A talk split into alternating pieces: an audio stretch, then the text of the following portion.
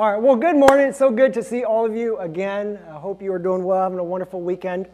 Uh, we are in the middle of our series on the parables uh, of Jesus. And this morning we're going to look at a parable known as the parable of the wedding feast, found in Matthew chapter 22. So if you want to turn there now, you can. We'll get there in a minute. Just to give you some, some context of, of this parable, we, we find ourselves in the the latter part of Jesus' ministry, the, the tail end of his time here on earth. And, and tension between Jesus and the religious leaders, primarily the Pharisees, have really escalated. And they're kind of at a, a tipping point. The Pharisees have intensified their efforts to, to try to undermine and sabotage Jesus' ministry. Right? They're constantly monitoring his whereabouts, they're tailing him, they're publicly questioning him, challenging him, critiquing him, criticizing him, and even slandering him. At the same time, Jesus isn't, he isn't backing down. If anything, he's increased his, his, his clarity in terms of proclaiming his identity and his authority, especially over, over them. In fact, Jesus had just entered Jerusalem as king, accepting the praise and the worship of anyone and everyone as they laid down their cloaks and they praised him, Hosanna in the highest. Jesus would then walk into the, the temple marketplace, which was overseen by these religious leaders, and he would publicly humiliate them, rebuke their, their way, the system and structure that they had established by flipping over the tables and chasing out the vendors and the money changers. And it's in, it's in this context right, that Jesus would tell this parable. Jesus would return to the temple a day after begin to teach, and the Pharisees would approach him and once again begin challenging and questioning his authority. And as people have gathered around, Jesus would then go off in terms of a, give off a series of parables that would, in a sense, put these religious leaders on blast, but at the same time offer hope and comfort to, to everyone else who was genuinely seeking to, to understand. And what's what we'll see in our parable this morning as well. So, beginning with verse 1, says, Jesus spoke to them again in parables, saying, The kingdom of heaven is like a king who prepared a wedding banquet for his son. He sent his servants to those who had been invited to the banquet to tell them to come, but they refused to come. Then he sent some more servants and said, Tell those who have been invited that I have prepared my dinner. My oxen and fattened calf have been butchered, and everything is ready. Come to the wedding banquet. But they paid no attention and went off, one to his field, another to his business. The rest seized the servants, mistreated them, and killed them. The king was enraged. He sent his army and destroyed those murderers and burned their city. Then he said to his servants, The wedding banquet is ready but those I invited did not deserve to come. So go to the street corners and invite to the banquet anyone you find. So the servants went out into the streets and gathered all the people they could find, the bad as well as the good, and the wedding hall was filled with guests. But when the king came in to see the guests, he noticed a man there who was not wearing wedding clothes. He asked, how, how did you get in here without wedding clothes, friend? The man was speechless. Then the king told the attendants, Tie him hand and foot and throw him outside into the darkness where there will be weeping and gnashing of teeth, for many are invited, but few are chosen. So, a lot to unpack here. But what gets communicated pretty clearly here is the, the Father's heart. The Father who, who is the king who represents God in, in this parable. And there's two things I want to highlight that we see about this father, about God's heart. Jesus says, The kingdom of heaven is, is like a king who prepares a wedding feast for his son, the prince a celebration, a festival, which was oftentimes a week long. And when the celebration and this festival is ready, the king gathers some of his servants and he says, Go tell those who are invited, the ones who got the save the dates, who got the invitation, who expressed interest in attending, who RSVP'd yes, the ones who the king assumed would show up, go tell those people that the wedding is about to begin. To stop what they're doing, to pack their bags, to come with to this celebration and to this festival. Yet, for whatever reason, those who had been invited, they, they refused to go. So this time, the, the king gathers another group of, of servants and messengers, and he says, uh, Go to those invited and uh, tell them the wedding banquet is ready, but give them this personal message from me. Tell them dinner is, is ready.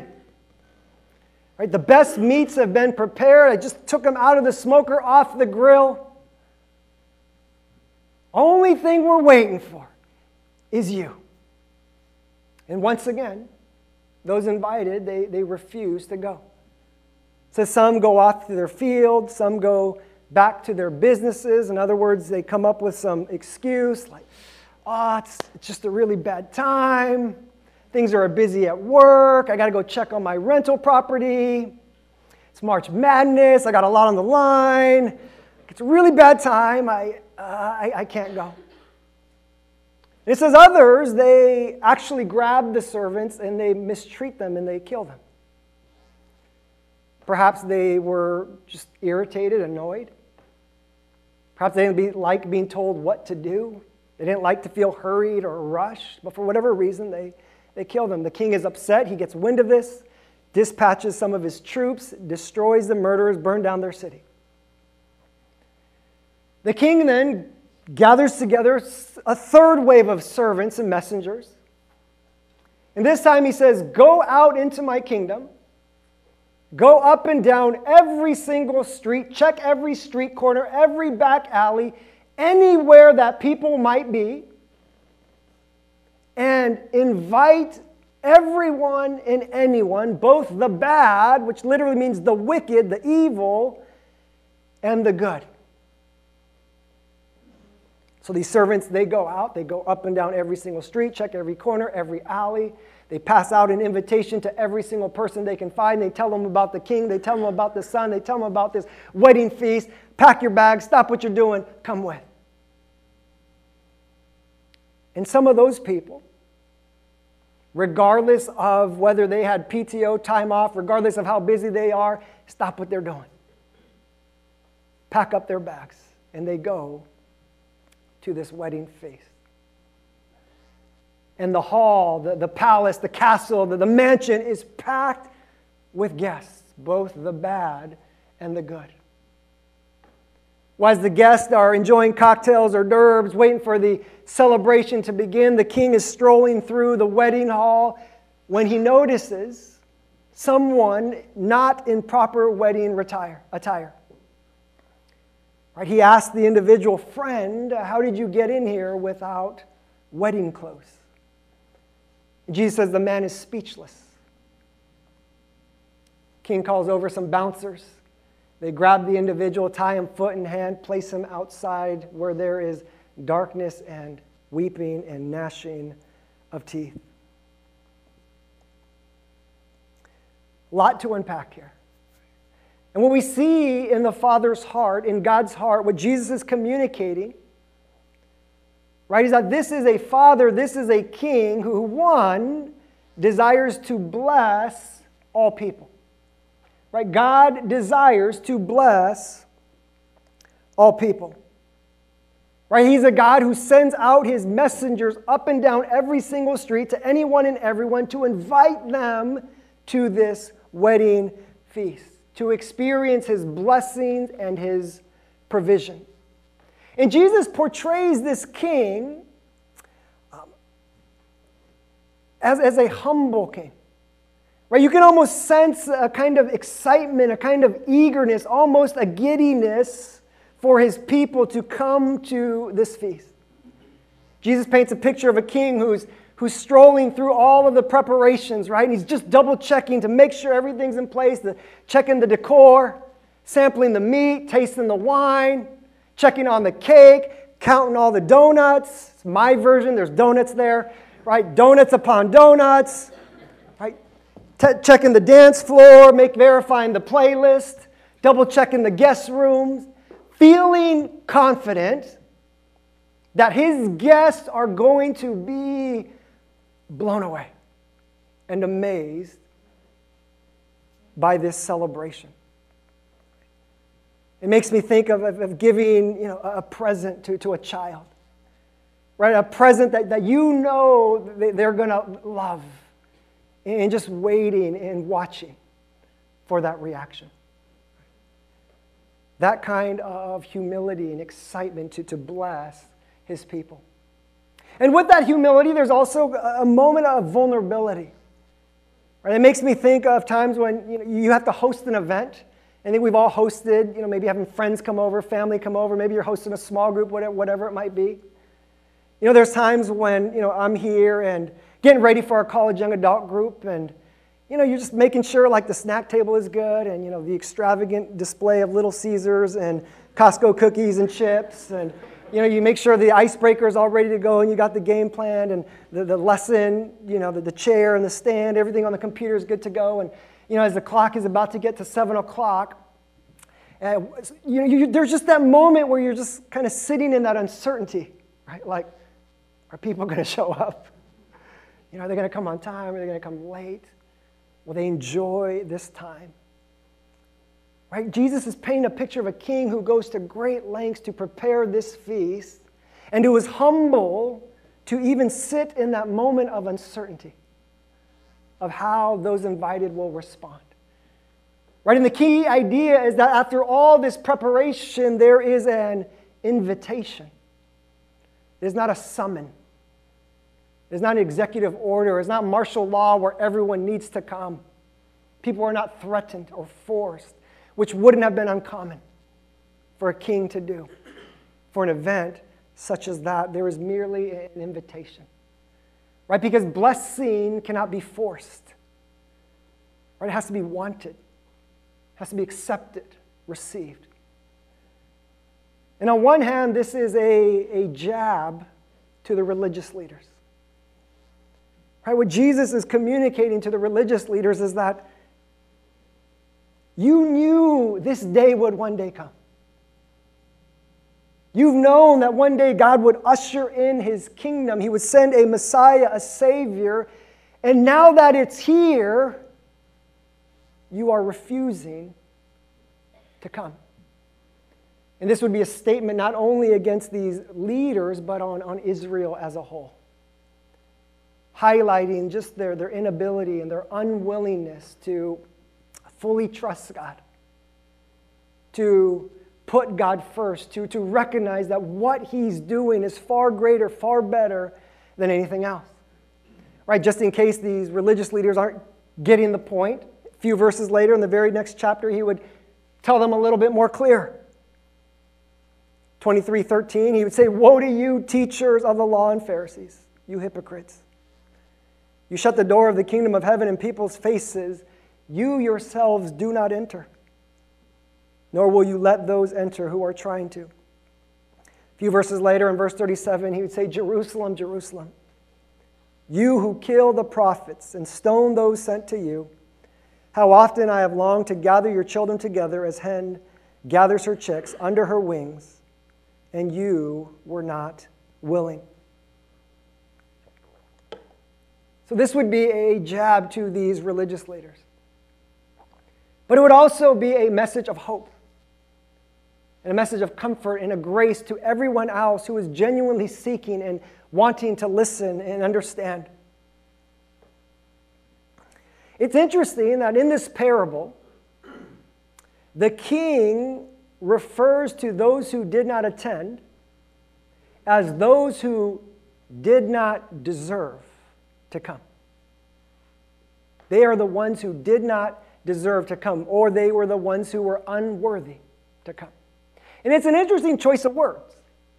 Right? It would have made sense if the king said, the ones who didn't attend, they are the ones who are going to miss out. Right? They're going to regret this, they're bad, they're lost. It would have made sense if he said, you know what they did is disrespectful. It's rude, it's hurtful, it's kind of offensive. But instead, he says they did not deserve to come. And at first glance, it's hard not to think that it sounds a little petty. Right? Like if I were to invite Matt to, to come mountain biking and he said no, and I'd be like, that's because he did not deserve to come. You were not worthy. Right? Like, interesting choice of words.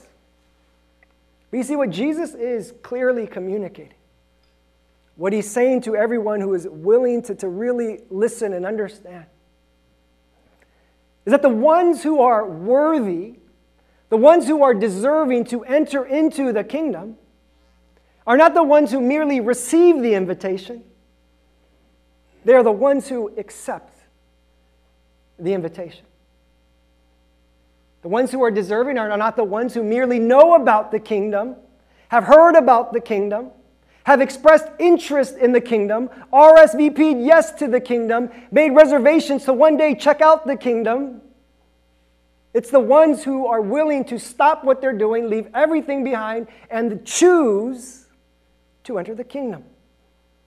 Both the bad, the wicked, the evil, and the good. Right? Jesus would sum up this parable in verse 14. He'd say, Many are called, but few are chosen. Many are called, but few are chosen. In other words, none of this is coincidence. This isn't about an A list and a B list. This is about, in all of God's sovereignty, God choosing those whom he desires to, to enter into his kingdom.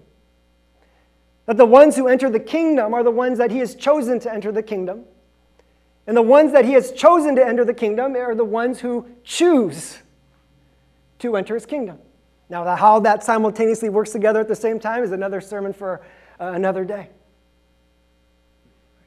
But God has chosen those to he desires to enter the kingdom, and they're the ones who choose to enter his kingdom. We see a God who desires to bless all people. And at the same time, what we see in this parable is a, a father, a king, who desires to honor his son. Right? That God desires to honor and glorify Jesus. Right? All of the planning, all of the preparation, Right? All of the provisions, the celebration, the excitement, it's first and foremost to honor and celebrate his son. And thus, all of the blessing, all of the provision, all of the joy, all of the delight can be experienced only through the Son, because of the Son, for the Son. This is a father that wants to see his son loved praised, celebrated, magnified. There's a part of this parable where the king is walking through the banquet hall and he stumbles across a guest who is not in proper wedding attire. Or the king asks the man, How did you get in here without your wedding clothes?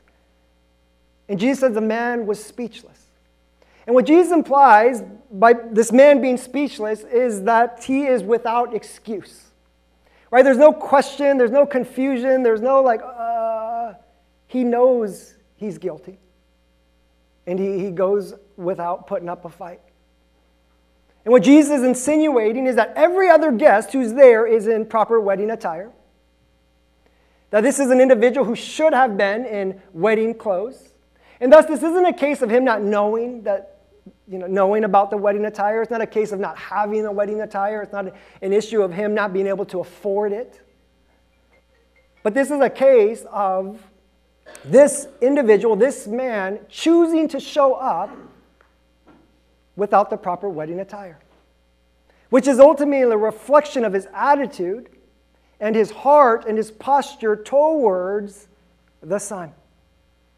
Now, this is a man who came to the festivity, who came to the banquet, who was excited about the buffet and the open bar and the donuts and the dancing, but did not come to honor and celebrate the Son.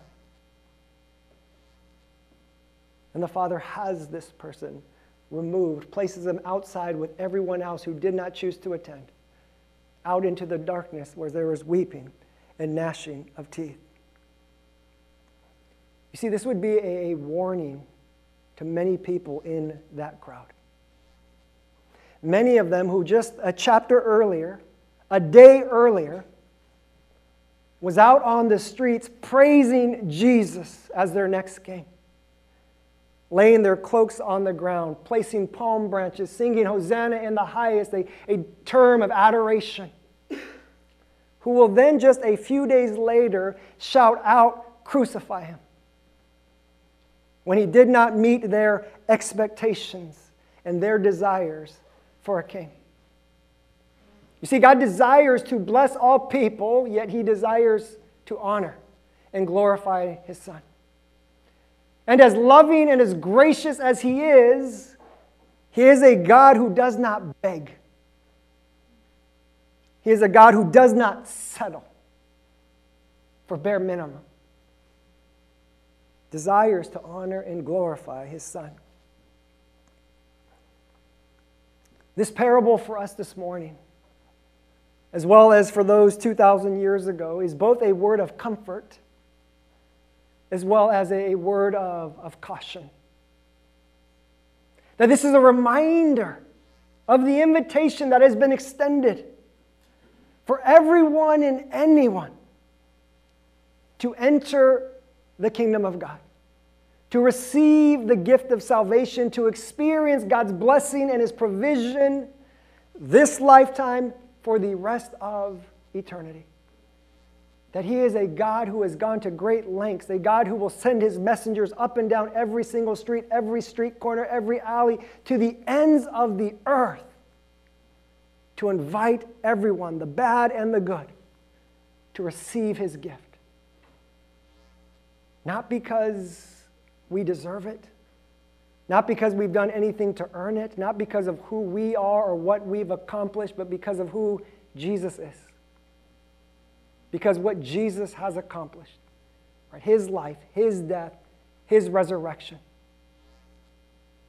That regardless of our sin and our brokenness, regardless of our mistakes and our failures, regardless of our weaknesses and our flaws, regardless of whether we are good or bad.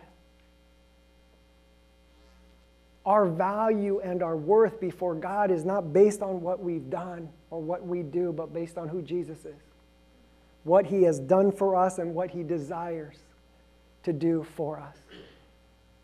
And maybe there's some of us in the room this morning that just need to be reminded of that. That God's favor and his delight and his love and his joy for you is based on your faith in Him and your faith alone. This is the kind of grace, the kind of mercy, the kind of humility that our God has for each and every single one of us. This is a parable that is meant to give comfort to those who are listening. But it's also a parable that is meant to, to be a word of caution to those who are listening. Right? It's a reminder of the invitation we have to first and foremost surrender everything in order to follow Jesus, to embrace Jesus, to trust Jesus, to prioritize Jesus, to submit to Jesus, listen to Jesus, seek Jesus, strive to obey Jesus. to consider, as the, the early listeners would have done, to consider who we are in this story. Right? Which character in this parable we most relate to. Like, are we one of the individuals who are at the feast right now, in our wedding attire, enjoying the cocktails, hors d'oeuvres, enjoying the celebration? Or, or is it possible that we might be one of the individuals who are too preoccupied with, with work, career, money, possessions, comfort, security, Maybe we have every intention on going eventually. But right now, we're, we're, we're too consumed with what's in front of us. Could we be like those individuals who, who get defensive? Maybe even get annoyed, irritated when anyone might suggest that we should do more or be more. Is it possible that we might be like the, the individual who has shown up without the proper wedding attire? Maybe we like things about church and community and the people and the children's program and the kids program, but if we're honest, we're, we're not sure how we truly feel about Jesus himself. See, Jesus had this uncanny ability to get his listeners to consider where they were spiritually, where they stood in relationship to him, without telling Him to consider where they are spiritually and to consider where they stood in relationship with him. To be able to ponder this without any sense of pressure, any sense of obligation, any kind of guilt or judgment. And I want to give us some space this morning to consider the same question. To consider where we are spiritually, where we stand in relationship to Jesus, not because I'm telling you to consider where you are spiritually, but because Jesus once told a story 2,000 years ago to get us to consider where we are spiritually. To ask ourselves the question do we live this life for Jesus? Are we committed and devoted to honoring Him and glorifying Him? Right? That as we take inventory of our life, as we kind of examine how we use our time and our energy, we consider our relationships, as we consider our inner life, is it obvious to us, is it obvious to others that we are living for Jesus? Right? Say for a moment, you just consider your, your your, your quiet times, your devotionals. And in quiet times, it's not everything. We know that. Small part of your spiritual life. But you consider that, that, that time to just spend time with Jesus, to get to know Him, to, to seek Him, to listen to Him. As you consider that part of your life, is Jesus a priority when it comes to that part of your life? Or as you consider just your relationship to church, God's body, Jesus' body here on earth. As you consider being here every Sunday, worshiping Him, committing yourselves to other believers, using your gifts to serve, giving generosity. Right? As you consider that part of your life, and church is not everything, but as you consider that part of your life, is Jesus a priority? As you consider things like evangelism and mission, sharing the gospel with people who've never heard. In that part of your life, and evangelism isn't everything, but in that part of your life, is, is Jesus a priority? When it comes to our relationships with people, when it comes to our calling to extend love and grace and mercy and forgiveness, in relationships, that's not everything. But as we consider that part of our life, is Jesus a priority in that part of our life? When it comes to our inner life, our thoughts, how we, we speak to people or about people, how we treat others, and that's not everything. But as we consider that part of our life, is Jesus a priority? And we're not suggesting that we need to be perfect in every aspect of our life. We all fall short somewhere, some way, some, somehow. Right? But if we begin to consider the different areas of our life, and if we begin to recognize that Jesus doesn't seem to be a priority in a significant amount of our life, then we really have to wrestle with the question, right? Is Jesus a priority in our life? Are we truly living this life for Him? Because it's one thing to theologically believe that Jesus is worthy of our lives, it's another thing to actually live our lives as if Jesus is worthy. You know, in a few moments, the, the, the worship team is, is going to come forward and just give us some space to, to just be with Jesus and to consider this question. And for those who were listening to this parable 2,000 years ago, they could consider this question of where they were spiritually and how they felt about Jesus. They can consider it without any sense of guilt, any sense of pressure, any sense of obligation or judgment.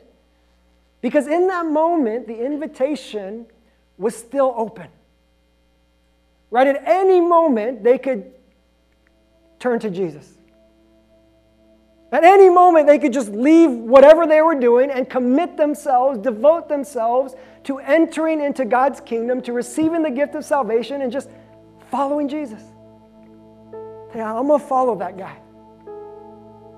I'm going to listen to that guy. I'm going to seek that guy. I'm going to trust that guy. I'm going to do everything I can to obey that guy. And I'm going to receive whatever that guy wants to, to give me. At any moment, they could do that.